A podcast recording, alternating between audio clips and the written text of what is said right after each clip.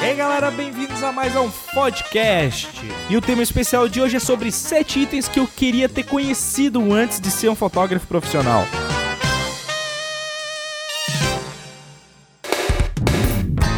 A gente sabe que a vida profissional ela é difícil, é entre erros e acertos e nós vamos errar o resto da vida. E claro, todo erro se converter em um acerto já é o suficiente, já isso já agrega muito. Mas a gente poderia errar muito, muito, mas muito menos. Só que a vida não é assim, a gente só descobre depois de alguns anos os atalhos que deveriam ter tomado. Mas para descobrir o atalho certo, você tem que primeiro ir pelo errado. E o que nós profissionais podemos fazer é indicar para vocês que estão começando na área a pegar esses atalhos. Até porque deixa deixa a gente se fuder e vocês aproveitam a parte boa do negócio, que é pular as, algumas etapas de quebra de cabeça, de quebrar nas ideias, de errar os seus conceitos e já começar acertando. Vamos ao primeiro item.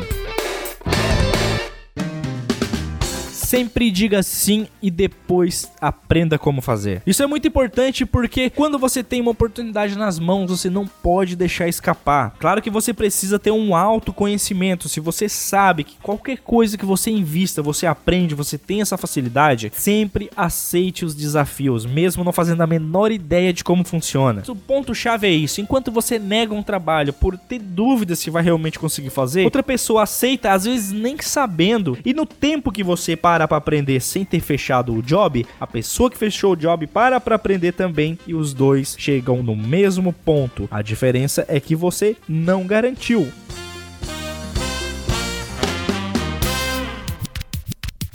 O segundo item tenha sempre uma lista de tarefas e uma perspectiva de onde você quer chegar. A lista de tarefas é muito importante porque o nosso trabalho é dividido em várias etapas. A não ser que você tenha uma empresa com funcionários, normalmente o fotógrafo ele é o cara que faz todo o marketing, o cara que vende, o cara que executa, o cara que traz, o cara que faz o backup, o cara que faz a pós-produção e o cara que faz a pós com o cliente, entregas e marketing e o ciclo totalmente se renova. É muito importante você estar programado para cada job, desde o pré-contato com com seu cliente, desde o estudo, a alocação, toda a parte de negociação, fechamento de contrato, a execução do trabalho e depois a parte de pós-produção, a parte organizada dos seus marketings nas redes sociais, incluindo agradar o cliente, agradar o público que você quer atingir, montar seu portfólio. Isso precisa de um preparo, você precisa se organizar para montar esse fluxo. E essas tarefas elas estão divididas entre outro cliente totalmente fora do que você está fazendo, pedir uma alteração, um cliente que acaba de ligar querendo fechar um contrato ou pedindo uma informação informação sobre um orçamento, os problemas básicos da vida de que alguma câmera deu problema você tem que resolver, sair para pagar os boletos ou pagar online também. E dormir acaba virando apenas um detalhe, você não precisa botar nessa lista de tarefas. Outro item muito importante é você se planejar e saber aonde você quer chegar. É muito importante você ter uma perspectiva de quem você quer atingir com o seu trabalho e quais são as áreas que você quer atingir, porque toda a sua lista de tarefas vai ser realmente fluxo do seu objetivo. Você escolhe uma área especializada, você investe nessa área e toda a sua lista de tarefas vai ser direcionada a partir da sua escolha. E essas escolhas futuras são muito importantes, desde a atingir o seu público até um investimento, seja equipamento, seja estúdio, locação ou investimentos pessoais. Escolha de carro, qual roupa da Dudalina usar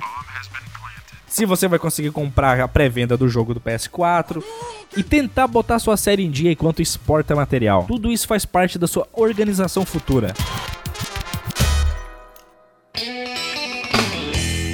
Nossa terceira dica é: mantenha contato com seus clientes. Não ache que você acabou de conquistar o seu cliente com o seu trabalho, ele fechou o contrato que ele vai ser o seu pro resto da vida. A partir do momento que você finaliza o job, um próximo cara chega lá e conquista o coraçãozinho dele, você é descartado. Manter o contato com o cliente não é dar bom dia todo dia no WhatsApp não, cara. Nem mandar gifs de gatinhos com flores. Mas tá sempre em contato atualizando ele. Você não precisa manter o contato restritamente profissional com seu cliente, mas você pode marcar aquele aquele show e discutir a morte favorita do seu personagem de Game of Thrones. A partir do momento que você começa a manter o contato com seus clientes, você vai firmando a credibilidade no seu mercado e acaba a ter clientes fiéis a você. Esses relacionamentos não são construídos na base de contratos e dinheiros, mas sim de solucionar o problema dessas pessoas. Elas precisam de um cuidado, elas precisam de uma manutenção, você está lá para suprir as suas necessidades. Consequentemente, a grana entra e você consegue finalmente comprar o seu jogo do God of War.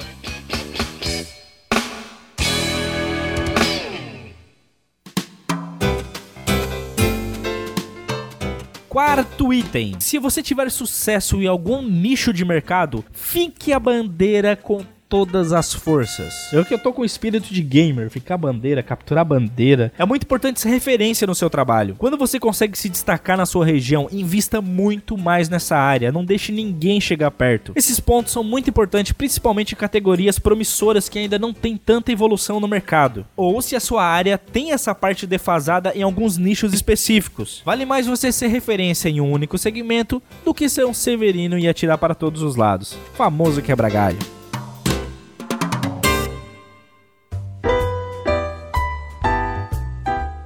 O nosso quinto item eu não faço parte porque eu sou totalmente desorganizado, mas me mandaram falar que tem que manter as contas detalhadas. É chato, isso é chato. Eu sei que é chato, até porque eu não faço isso direito, mas é muito importante você sempre calcular custos, investimentos, despesas, lucros, porcentagens, desgastos na hora de formular um preço. Muita gente simplesmente coloca um valor e esquece de no mínimo ver os custos do seu trabalho. Se você já tem um mercado promissor, você pode muito bem se organizar e definir uma meta de final de ano e até concorrer com o mercado competitivo. Ainda mais que estamos numa era de crise. Muitas das vezes, parcelar sua forma de pagamento, dar um desconto à vista, você não vai perder dinheiro se você souber qual é o resultado final de toda essa negociação. Tudo que você investe tem desgastes. Uma hora a câmera vai quebrar, uma hora sua lente vai ficar suja, seu flash vai dar pau, sua câmera pode cair no chão e suas pilhas vão descarregar. E quando você cobra por um trabalho, você coloca uma porcentagem dos custos nisso, é o básico que a gente tem que fazer. E sirva de lição para mim. Nosso sexto item é defina um tempo máximo para cada trabalho. Muitas das vezes tirar um projeto do papel leva meses, anos. É muito importante você olhar sua agenda e matar esse período de procrastinação. Às vezes pode ser algo muito simples que você poderia ter feito desde o início, mas com pequenos detalhes de relaxamento, a nossa vida ela corre muito rápida e poderia ser resolvido até nos primeiros dias. Mas esses dias acabaram passando semanas e de semana em meses. Quando você se dá conta, tá andando na rua e já tem de pisca-pisca e músicas natalinas. Mais um ano se passa e seu projeto não sai do papel. Se você for um pouco mais rigoroso, você pode botar como meta não executar o novo projeto sem antes terminar o anterior. Mais fácil um bem feito do que 10 parados na gaveta, né?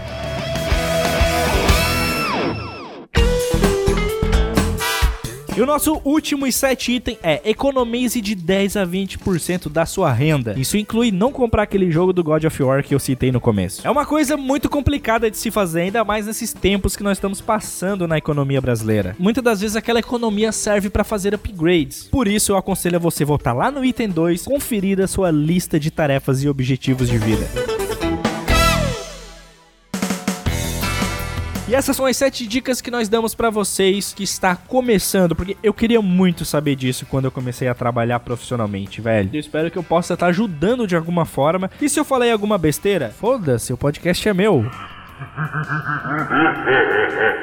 Brincadeira, se eu falei alguma besteira, vocês podem comentar lá na nossa fanpage do facebook.com barra fotografia moderna. Manda uma mensagem lá que nós vamos estar anotando e trazendo vocês aqui. Lembrando, vocês podem mandar áudios também para o meu WhatsApp pessoal, que é 991931005, DDD48. Vou mandar áudios também lá pela fanpage do Facebook, que a gente vai colocar a participação de vocês aqui nos podcasts. E se esse projeto ajuda vocês, aqui na descrição tem um link para doações, para a gente manter o nosso servidor novinho em folha, com qualidade e conteúdo semanalmente. Não esquece também de nos acompanhar nas redes sociais, e você pode procurar lá no Instagram por Fernandes Fotografia, Drone Sul e lá no YouTube nosso canal Fotografia Moderna com vídeos semanais. Ficamos por aqui e nos falamos em breve. Até mais, galerinha. Fui!